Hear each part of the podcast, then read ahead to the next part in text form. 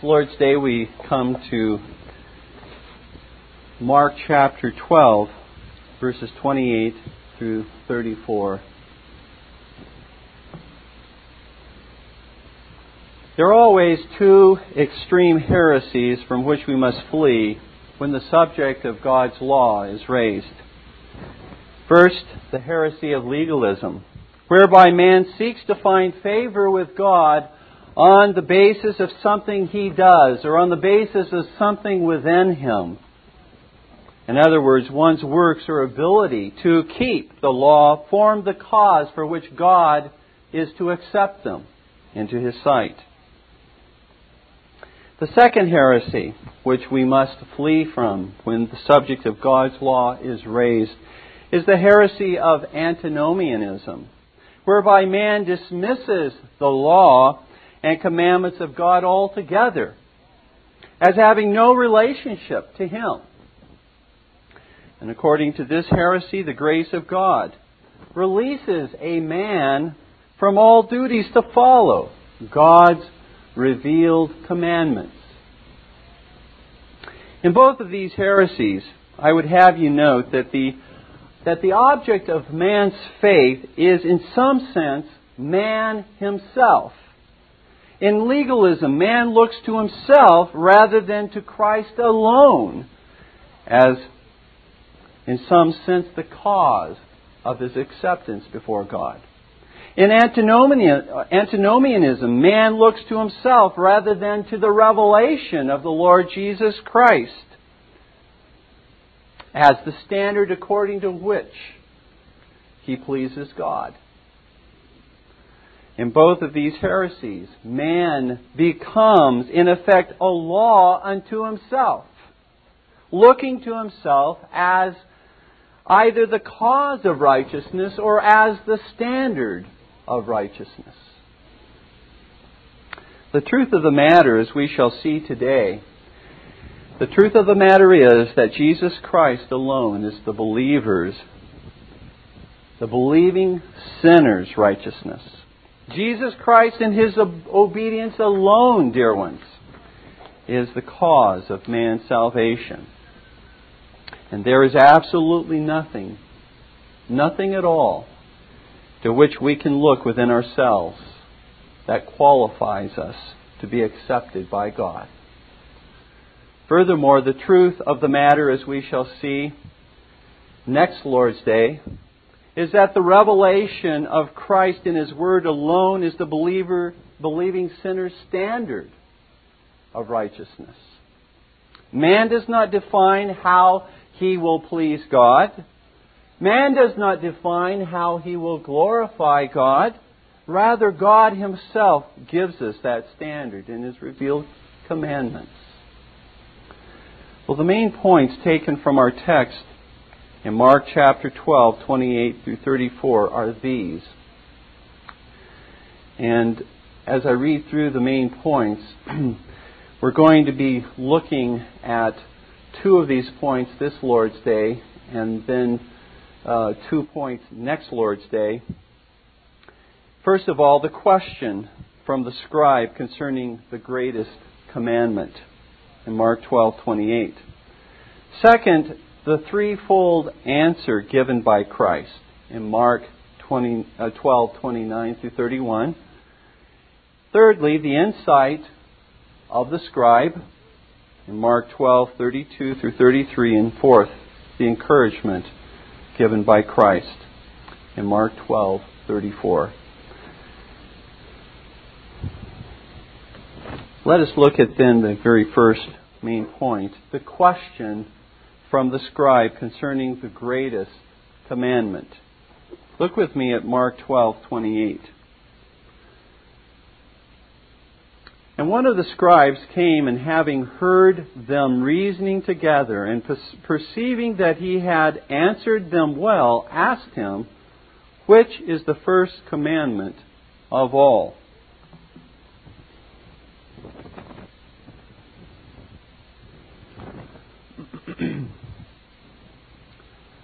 As we begin our text, it is yet the third day of Christ's Passion Week. This time, it is one of the scribes of the Pharisees, a scribe being one of the experts of the law, who approaches Christ with a particular question. And according to the parallel account that we find in Matthew chapter 22, verse 34 through 36, the scribe was sent by the Pharisees in order to test the Lord. Look with me very carefully here because this piece of information is, is omitted from the Gospel of Mark. It says, But when the Pharisees had heard that he had put the Sadducees to silence, they were gathered together. Then one of them, which was a lawyer, asked him a question, tempting him, and saying, Master, which is the great commandment in the law?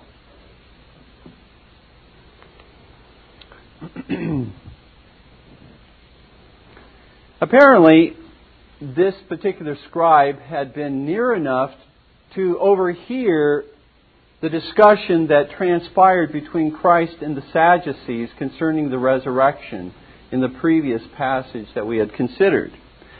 And you can imagine, because the Pharisees did believe in the resurrection, the future bodily resurrection, that uh, in that point he rejoiced in the way that Christ had silenced the Sadducees who did not believe in a future bodily resurrection. But nevertheless, the Pharisees gathered together and sent this particular representative, an expert in the law, to test or to tempt the Lord, according to the account in Matthew. They were not through, apparently, seeking to entrap and to ensnare the Lord in some way. The question that he puts to the Lord is this Which is the first commandment of all?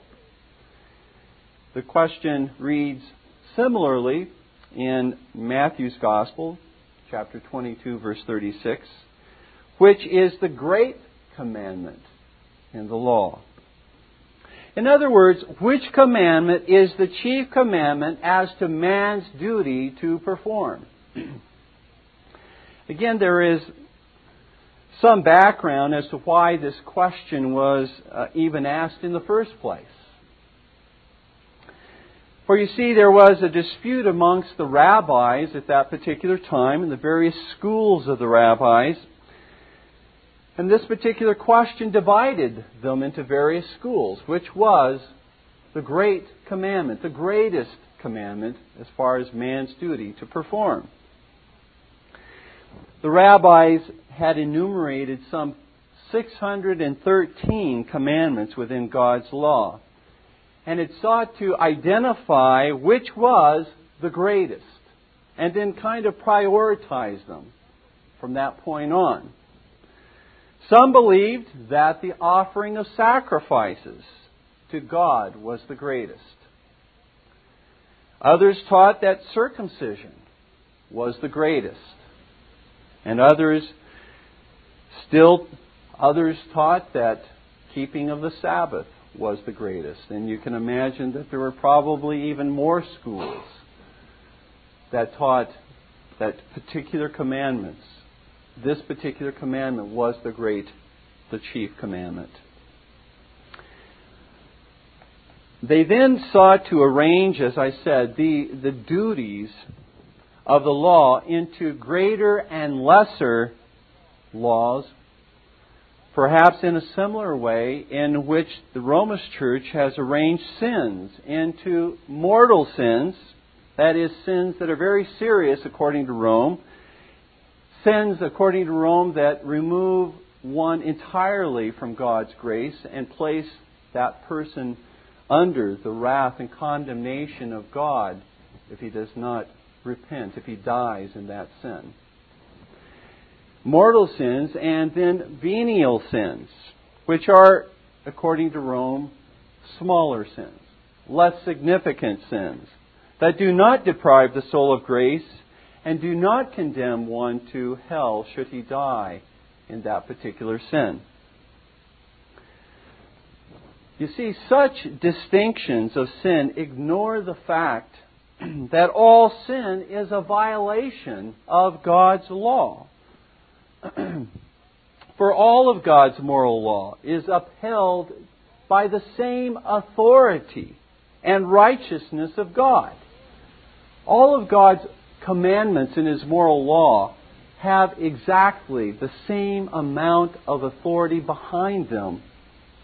There, one is not less righteous than the other. Therefore, to say that one, that if one violates one sin, that he incurs less wrath or condemnation from God, is, is basically applying a man made standard by way of consequence, by way of judgment to these particular violations of God's law. It is certainly true that we can aggravate our sin by certain attitudes and by certain actions and behavior on our part. But that in no way is to say that we can ever say that one sin does not deserve God's eternal condemnation, and yet another sin does deserve God's eternal condemnation. James chapter 2, verse 10, I believe makes it very clear with regard to these types of distinctions that might be used by man. When it says, For whosoever shall keep the whole law and yet offend in one point, he is guilty of all.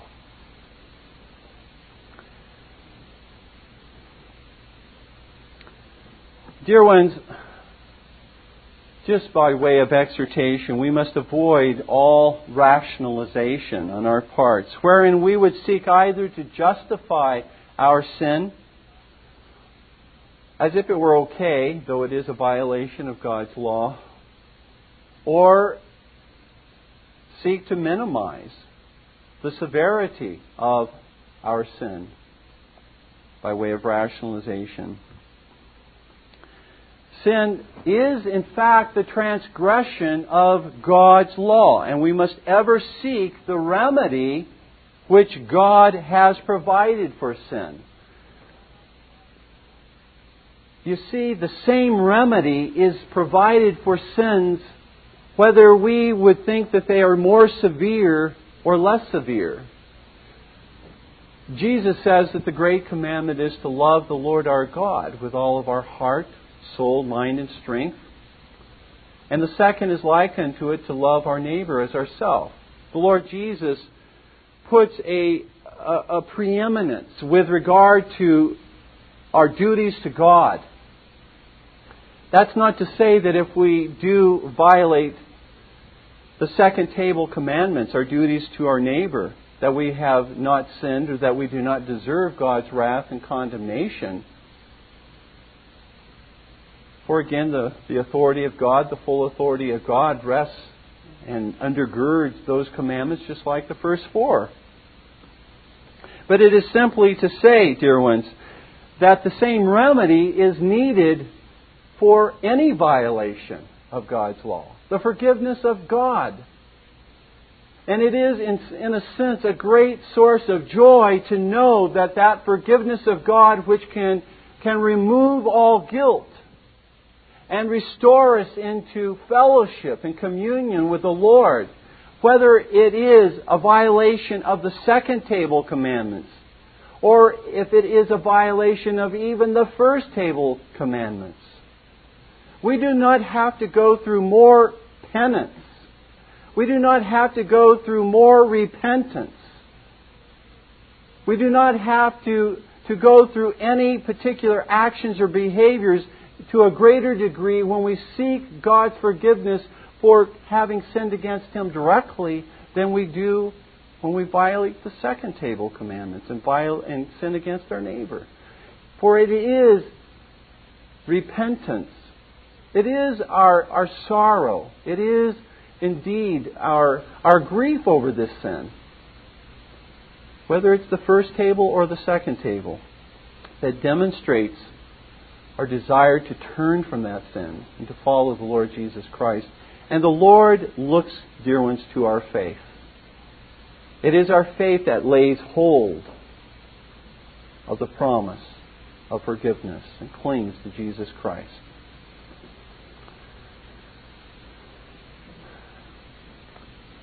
We look now at the second main point, the, the threefold answer given by Christ. We look at Mark chapter 12, verses 29 through 31.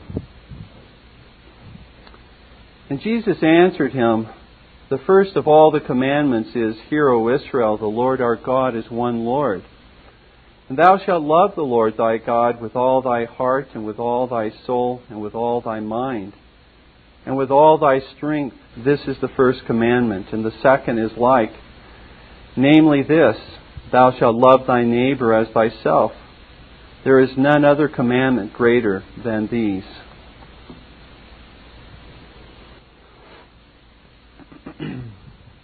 we come now, dear ones, to consider the answer given by the Lord.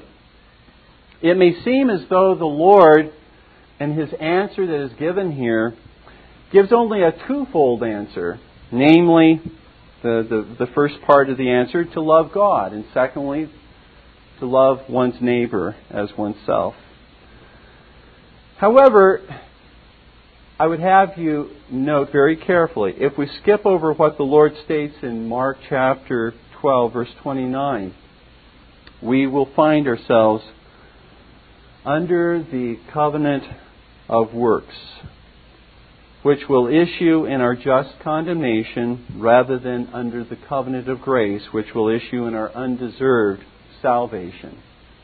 Verse 29 is the first part to the answer to the question.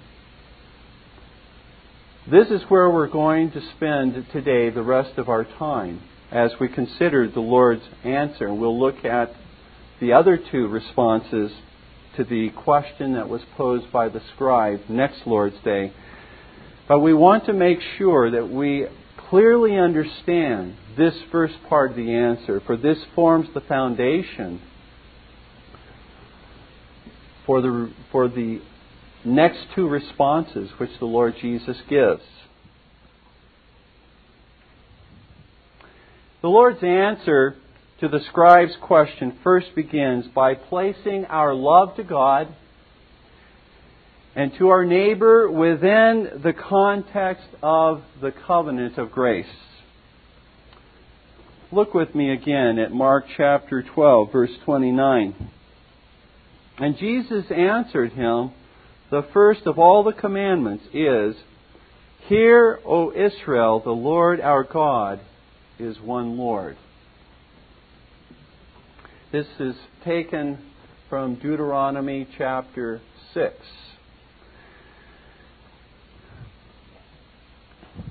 The Lord our God is one Lord.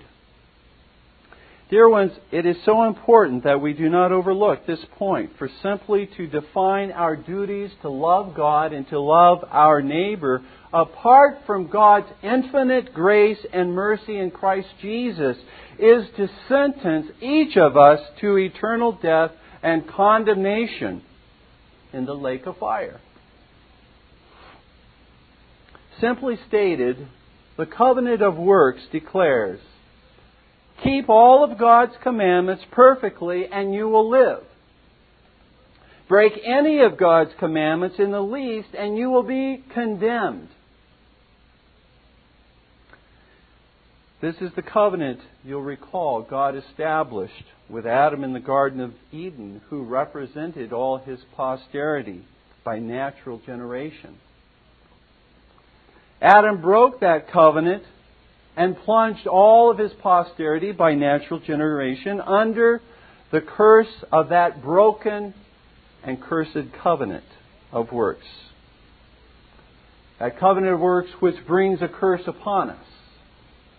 Galatians chapter 3, verse 10 states very clearly For as many as are of the works of the law are under the curse.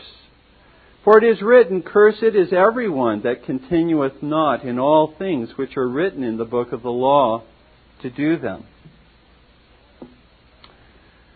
Since no man except Jesus Christ is able perfectly to keep God's com- commandments, all of God's commandments.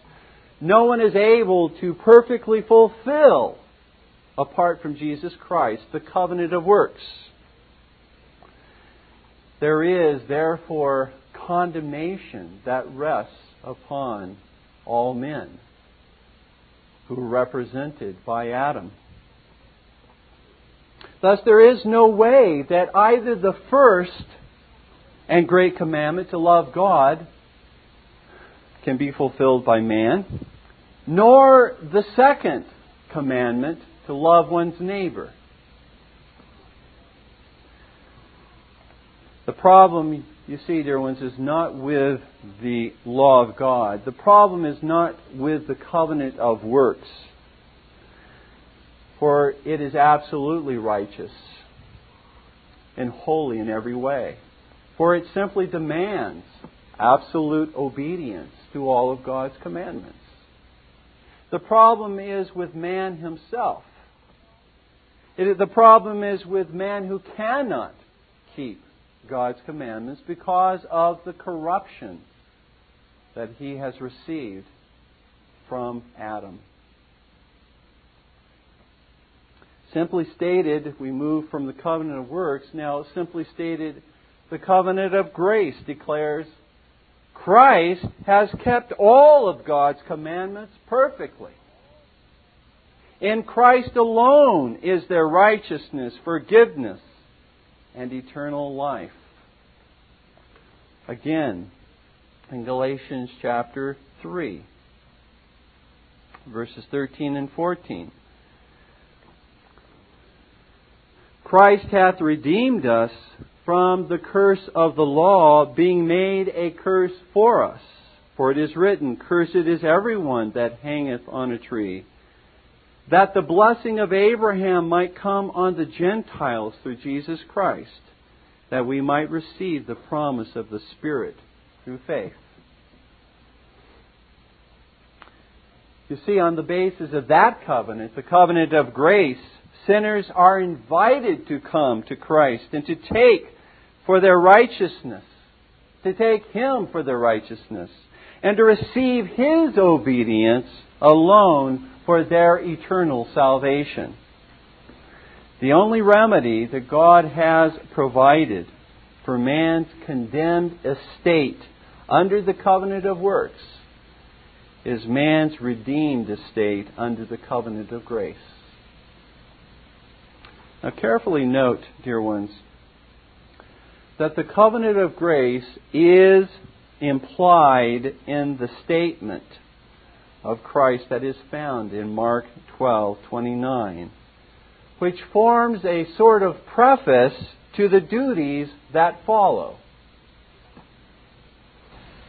We'll come back to that in just a moment, but if you want to turn to Exodus chapter 20, where we find a summary of God's law in the form of the Ten Commandments, you will note in verse 2, Exodus 20, verse 2, before the Ten Commandments are articulated by God, that there is a preface to the Ten Commandments that reads accordingly I am the Lord thy God, which have brought thee out of the land of Egypt, out of the house of bondage. After that, then follows the Ten Commandments. Similarly, we have a preface to this summary in Mark chapter 12 to the two great commandments. The great commandment, the greatest, to love the Lord our God with all of our heart, soul, mind, and strength and the second commandment, which is likened to it to love our neighbor as ourselves. The preface in Mark chapter 12 verse 29, is Hear, O Israel, the Lord our God is one Lord. These prefaces, going before our duties, explain very clearly that apart from the covenant of grace, apart from that preface, we throw ourselves and cast ourselves under a covenant of works where we will stand condemned before God. But we leave that preface in as intended to be left in. There is therefore the, the assumption that the duties follow from having been redeemed already. The duties follow from having been saved and brought under this covenant of grace where God has loved us and shown us His great mercy in Christ Jesus.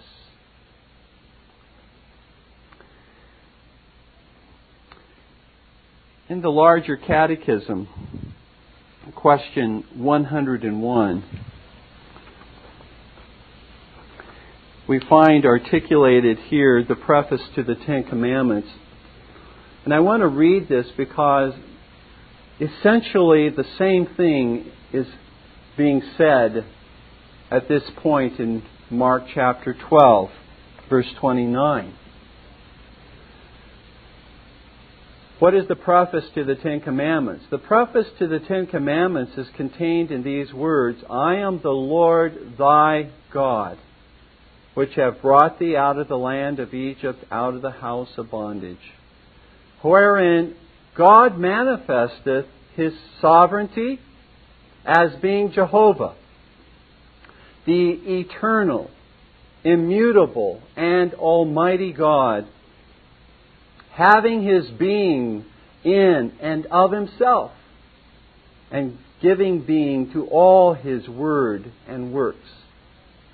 And that he is a God in covenant, as with Israel of old, so with all his people who as he brought them out of their bondage in Egypt, Egypt, so he delivereth us from our spiritual thraldom.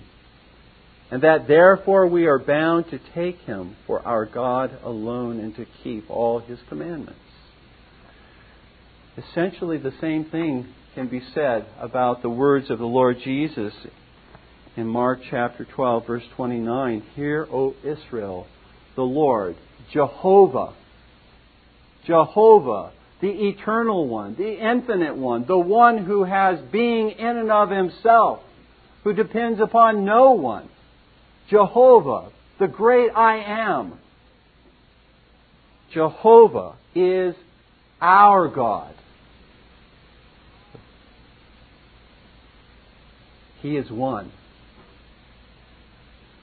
He is our God. He is our God by way of covenant through Jesus Christ. And so, again, as we understand clearly the nature of this particular passage, if we overlook that, dear ones, we basically have stripped and taken out those two commandments that Jesus gives, and we have placed ourselves and all people under a covenant of works. A covenant by which there is no, not one of us who could possibly keep that covenant or fulfill that covenant. But in the covenant of grace, dear ones, these particular commandments are already fulfilled in the Lord Jesus Christ, who kept this covenant for us and then brings us into it. He is our righteousness and our obedience, who perfectly loved God and perfectly loved his neighbor. And so he becomes, dear ones, the one who fulfilled this covenant. We can't fulfill it. He becomes the one who fulfilled it for us in the absolute sense. That doesn't mean now we can just chuck what the Lord Jesus says and and forget about any of his commandments and then become antinomians, which we'll look at next Lord's Day. No. the Lord now calls us because He has brought us into covenant with Him. That His righteousness has been imputed to us. That He has fulfilled all of the, the covenant of works on our behalf.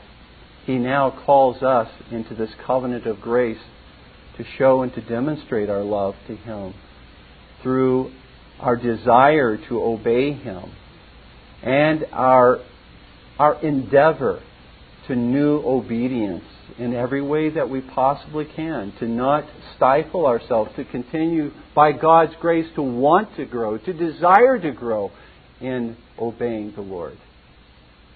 But recognizing this side of heaven, we will never love the Lord our God with all of our heart, with all of our soul, with all of our mind, and with all of our strength. And we will never perfectly love our neighbor as ourselves. It's impossible. Because the corruption of sin yet remains within us. And so, if this is to be fulfilled, it cannot be fulfilled by us. It must be fulfilled by our mediator, the Lord Jesus Christ.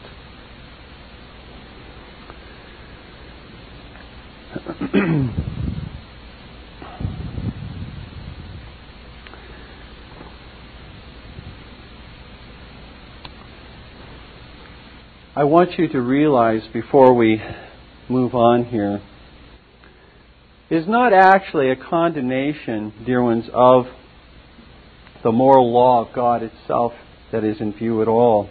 For the moral law of God, as we said, is holy, just, good, and spiritual, according to Romans chapter 7, verses 12 and 14. When we find various passages in the Scripture, as in 2 Corinthians chapter 3, verse 6, which says, who also hath made us able ministers of the New Testament, not of the letter, but of the Spirit, for the letter killeth, but the Spirit giveth life. How are we to understand that, uh, that particular passage? He's talking about the letter of the law. He's talking about the law of God. Well, he's talking about the law of God as it is a covenant of works to us, it is death to us because of our own corruption and sin and inability to keep it. He's not talking about the law in the hand of the mediator of the covenant of grace. He's talking about the law as given by the Almighty and Holy God, who made covenant with Adam and all of his posterity. And that particular covenant does condemn all who are in Adam by natural generation unless they come under a different covenant, namely the covenant of grace. Similarly, there are many passages that, that those who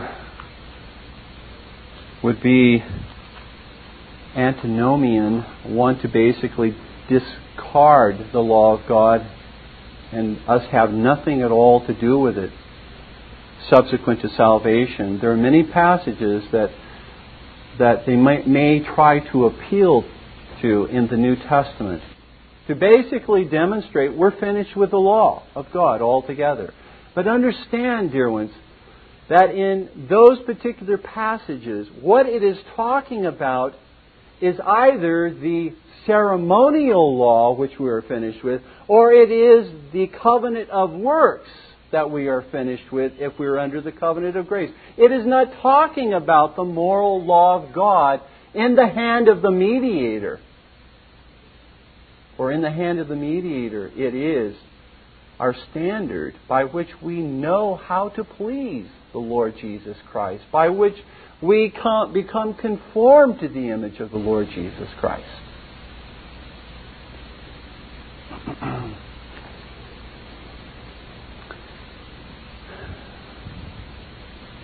And so, dear ones, it is indeed legalism to remove this preface, to very lightly just skip over that particular preface that's found in Mark 12:29 or the preface that's found in Exodus chapter 20 verse 2.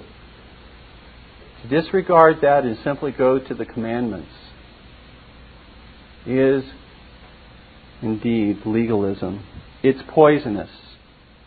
It promotes, dear one, self righteousness and pride within us. And it is even so subtle in our own lives that it seeks to raise its head at various points in our lives. It promotes a religion that has the effect of man in various ways. Man looking to himself rather than in faith looking to the Lord Jesus Christ for his help, for his righteousness, for his strength, for his confidence.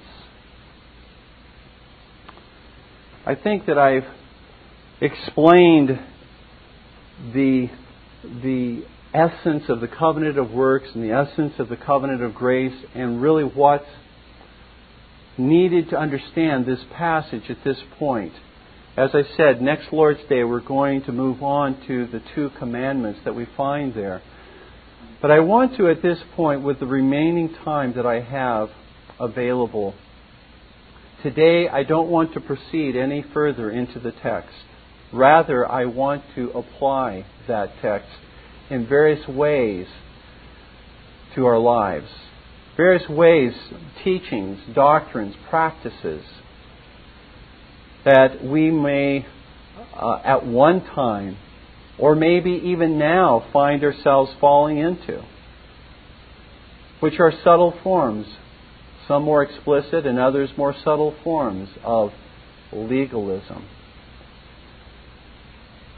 And that doesn't mean that because we fall into, merely because we fall into that sin any more than another sin, that we have, we have uh, separated ourselves from the Lord Jesus Christ. But it is certainly something that if we belong to Christ, that if we are indeed under the covenant of grace, why would we want to place ourselves back under the covenant of works in any sense? In any sense at all. We should want to rather flee the covenant of works and enjoy to its fullest the covenant of grace.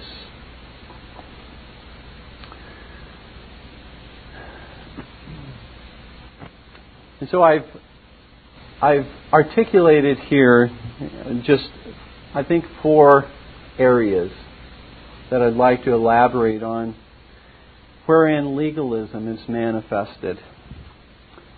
The first being this legalism is manifested when we deny that God unconditionally elected specific, undeserving sinners from all eternity to be saved through the work of Jesus Christ. You see, Arminianism rather affirms a conditional election. Namely, that God elected from eternity those in whom he saw faith, or repentance, or some other work performed by man. That is, God's election, according to the Arminian, is conditioned upon what God foresaw in man rather than upon his own free grace, rather than upon his own sovereign choice. How, you might ask, does a conditional election manifest legalism? Well, grace, according to the Word of God, is salvation apart from man's works. Whereas legalism is salvation dependent upon man's works. Now, with that particular definition in mind, when we come to, say, Romans chapter 9, and verses 10 through 13. Listen how carefully God wants to make clear through the Apostle Paul that his sovereign choice rids man of any pride, of any merit, of any works at all.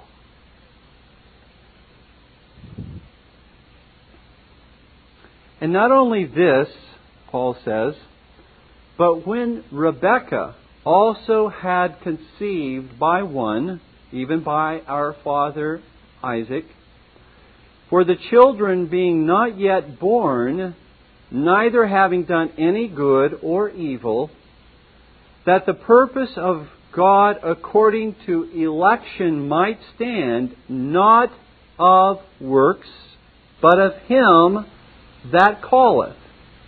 It was said unto her, The elder shall serve the younger. As it is written, Jacob have I loved, but Esau have I hated.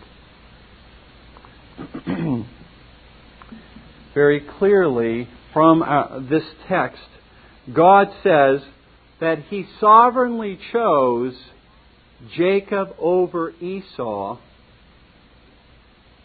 that it was not dependent upon anything within themselves, not dependent upon any of their works. Why? Because he wanted it to solely depend upon him that calleth, him that elects, him that chooses.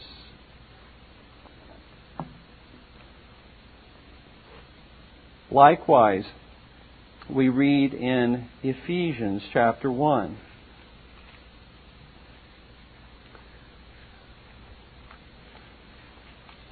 Verses 4 and 5. According as he hath chosen us in him before the foundation of the world, that we should be holy and without blame before him in love having predestinated us unto the adoption of children by Jesus Christ to himself, according to the good pleasure of his will. Notice in these two verses that it says that God chose us in Christ.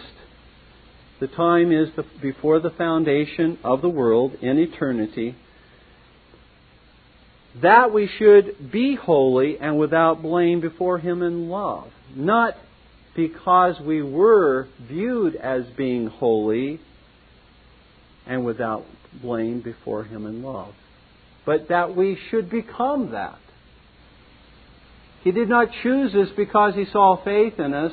He did not choose us because He saw us as justified, as redeemed, he chose us that we might be justified, that we might be sanctified, that we might be glorified.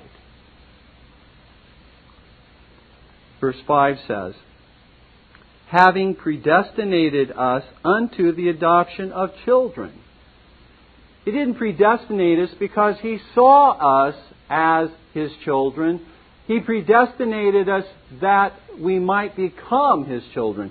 He predestinated us unto the adoption of children. It wasn't according to our faith, according to our will, but it says according to the good pleasure of His will. God's will. But you see, dear ones, to make God the author of an election that is based upon man's work rather than upon God's free grace and sovereignty is indeed legalism because there is room for boasting on man's part if God chooses because he saw we would first choose him. However, there is no room at all for boasting if God chose his people only because he decided to set his love upon certain specific sinners who were dead in their trespasses and sins. God, in this case, alone is to be exalted, and all the pride of man is to be abased.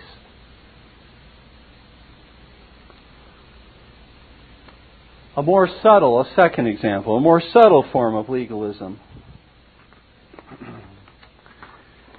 that is embraced by many professing Christians today is that of resting in their repentance or in some other inward qualification as in some way being in part the cause of their justification before God. Now, repentance, according to the Scripture and our confessional standards, is a godly sorrow for sin, a hatred for sin, and a purposing and endeavoring to walk in all of the commandments of God.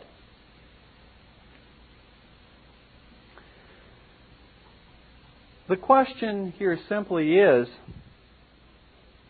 upon what basis does God pardon sin and receive the sinner as righteous in His sight? It is not on the basis of our repentance. For that would again be a form of legalism.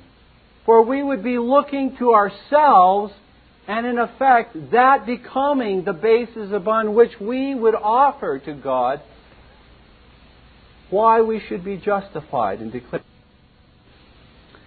The basis, the ground, the cause of our justification is the righteousness of Jesus Christ alone. And how is that righteousness of Christ, yeah, the righteousness of Christ received? The Scripture says by faith alone. Romans chapter 4, verses 2 and 4, through 4. It says, For if Abraham were justified by works, he hath whereof to glory, but not before God. For what saith the Scripture? Abraham believed God, and it was counted to him for righteousness. Now to him that worketh is the reward not reckoned of grace, but of debt.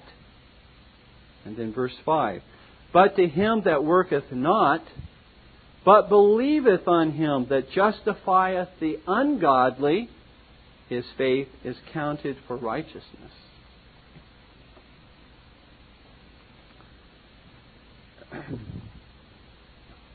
you see very clearly it is not repentance that that clings to the righteousness of Christ. It is faith which clings to the righteousness of God. God surely convicts the sinner of falling short of obedience to God's holy law and invites the sinner through the gospel to come to Christ alone to obtain the righteousness, forgiveness, and life which he so desperately needs. But the means appointed by God to receive Christ's righteousness is not by looking inwardly to our own repentance, to our own qualifications in any sense but the means divinely appointed by God is to look outside of ourselves to a alien or foreign righteousness, something alien or foreign to ourselves, namely the righteousness of Christ alone, and to embrace that. It's been said that faith is like our eye. Now, I don't know about you, but I've never been able to turn my eye around and look inside of myself.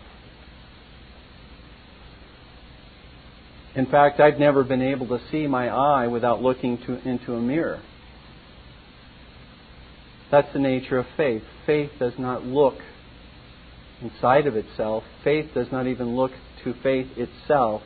Faith is like an eye, it simply apprehends, trusts in, the Lord Jesus Christ alone for eternal salvation.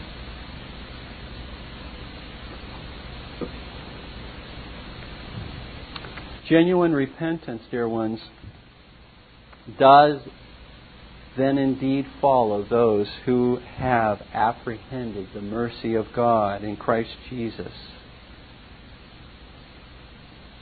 Which means that repentance must follow saving faith, for it is saving faith that apprehends the mercy of God in Christ Jesus. Repentance, evangelical repentance, then follows faith. It does not precede faith.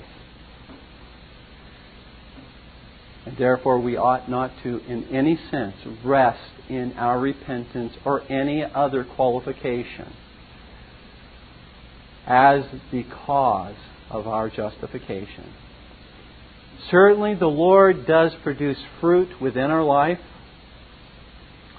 in our thoughts, our words, and our deeds, to which we can look not for the cause of our justification, but we can rejoice in what God is accomplishing and take great delight in the fact that God is bearing fruit through these various graces that He has given to us and as a testimony that we belong to the Lord. But it is a testimony that we belong to the Lord, is not the cause. We are not to rest in that. We are to rest in Christ and in His righteousness alone. And so that becomes, if we're not careful, another one of those subtle means of falling back into the covenant of works rather than delighting in rejoicing in the covenant of grace. A third way in which legalism may manifest itself. It may raise its ugly head. In those who are indeed growing in the grace and in the knowledge of Christ when their confidence when their help, when their strength, when their joy, when their peace is turned from the one true living God as their object and source to another object and source, whatever that may be.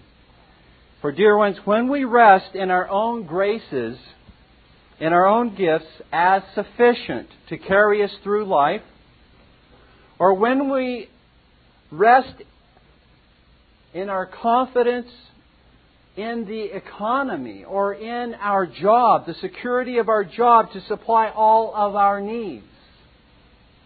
Or when we embrace our family or friends or possessions as the source of our joy in this life. Or when doctors or medicine become the source of our strength or healing in this life or when we trust the ordinances of God or the commandments of God to be the source of our spiritual growth in Jesus Christ. Or when we look to the creeds of man as the source of our faith and rest in those, any of those, even though all of those may be profitably used in our lives to promote good and welfare as means, but not as the source and the object of our faith, we do fall, dear ones, again into a subtle kind of legalism. We do fall again, in a sense, into that direction of the covenant of works rather than enjoying our status, our place in the covenant of grace, in looking only to God as our source, as our help and strength, as our righteousness, as our salvation, as our joy and peace.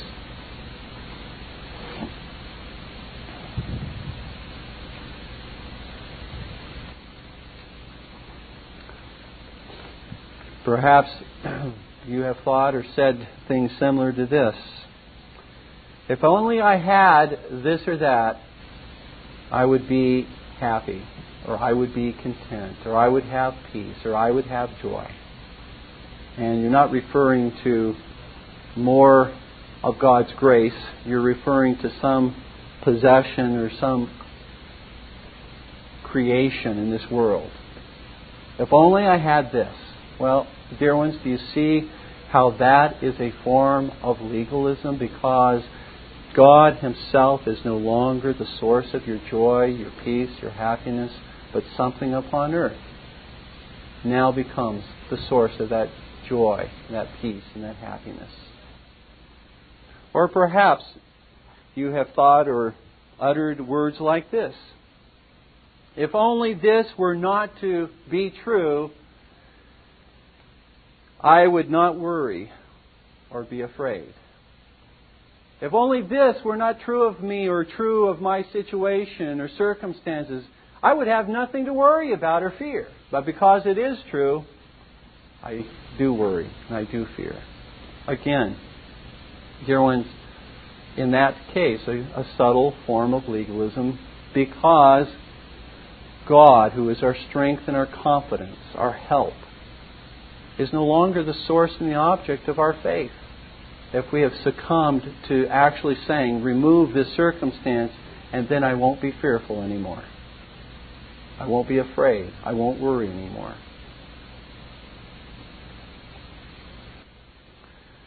Let us see and understand, beloved, that legalism is trusting in anything other than the living God. And we all, to varying degrees, as I said earlier, fall into legalism. For who among us would claim that he perfectly trusts the Lord God? If it were not for the covenant of grace, we would all be doomed and condemned. We all must utter, therefore, these words in our life continually I believe, help thou my unbelief.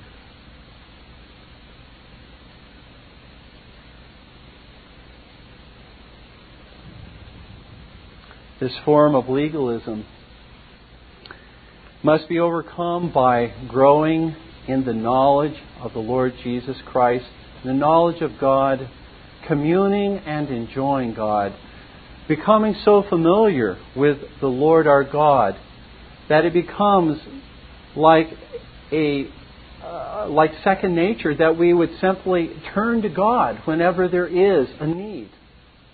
That He would be our first thought, not our second, third, fourth, fifth, or sixth thought.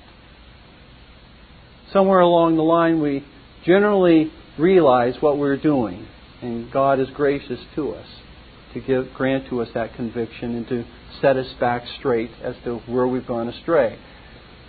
But, dear ones, to the degree that we can more quickly, because we know the Lord so well and have become so familiar with Him, acquainted with Him, love Him, enjoy Him so much, know of His power, of His goodness, of His faithfulness to His Word to keep His promises and to care for us that we are in His arms, and though it may feel like we are going to hit the ground, He will catch us. He always does. He knows what's best for us. The last subtle form of legalism that I would suggest to you is this and you can go on, and I'm sure you would be able to think of many others, but I, I obviously had to limit it to a certain num- uh, number today. But one of the reasons we find ourselves at times unable to overcome sin in our lives so often is because we become more consumed with the sin in our lives than we are consumed with Jesus Christ, who can overcome the sin in our lives we become more consumed with the problem than with the solution. And it's not to say that we should not sense the conviction of God's Spirit in our life. It's not to say that we should not sorrow and grieve over our sin, that we should not hate sin. It is not to say that we should not endeavor new obedience. But, dear ones,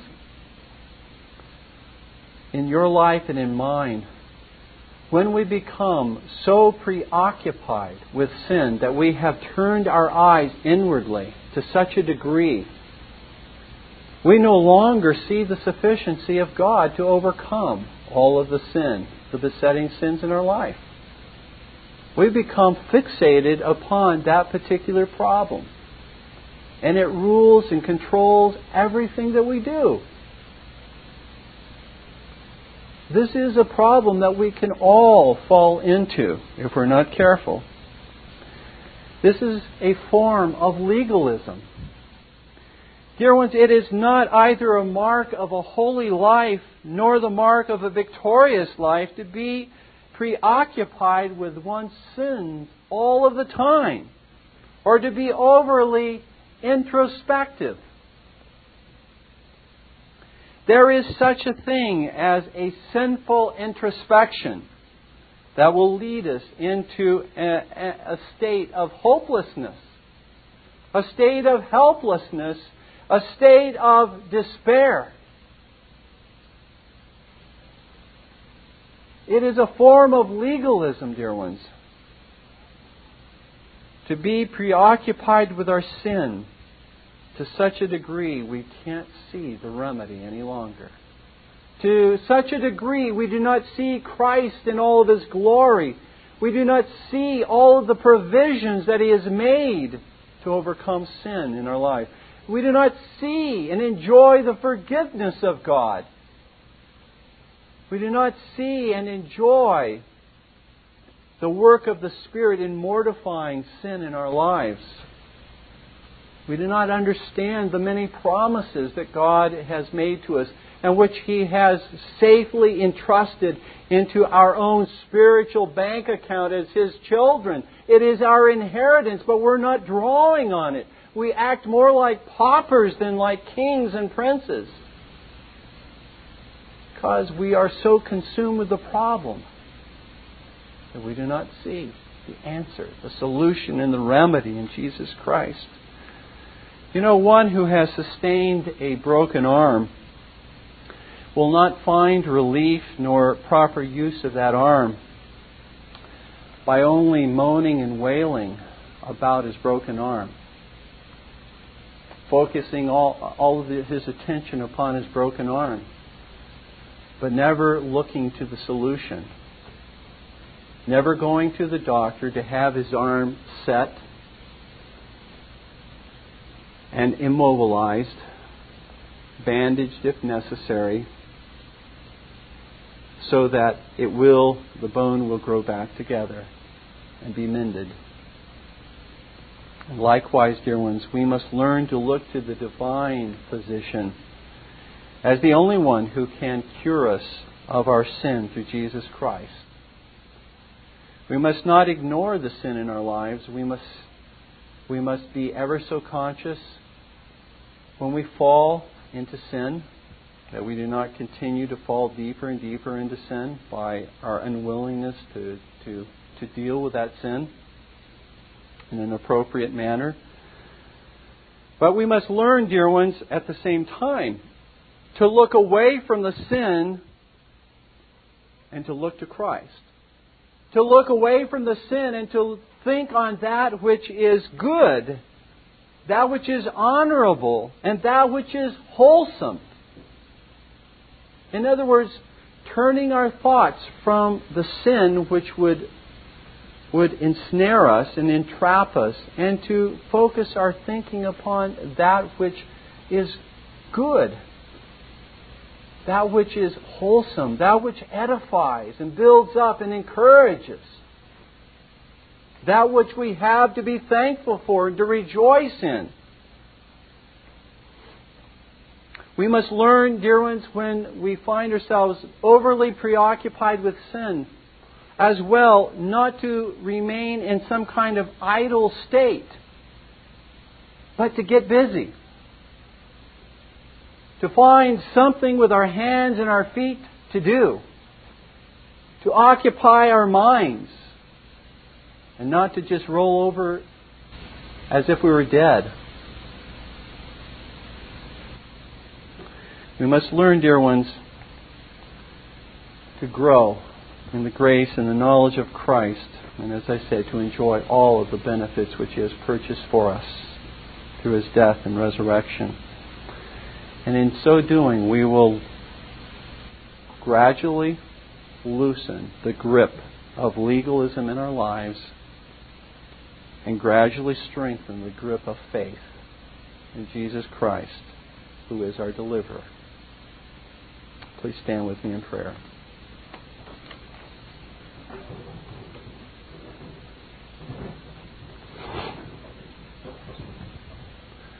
Our Father in heaven,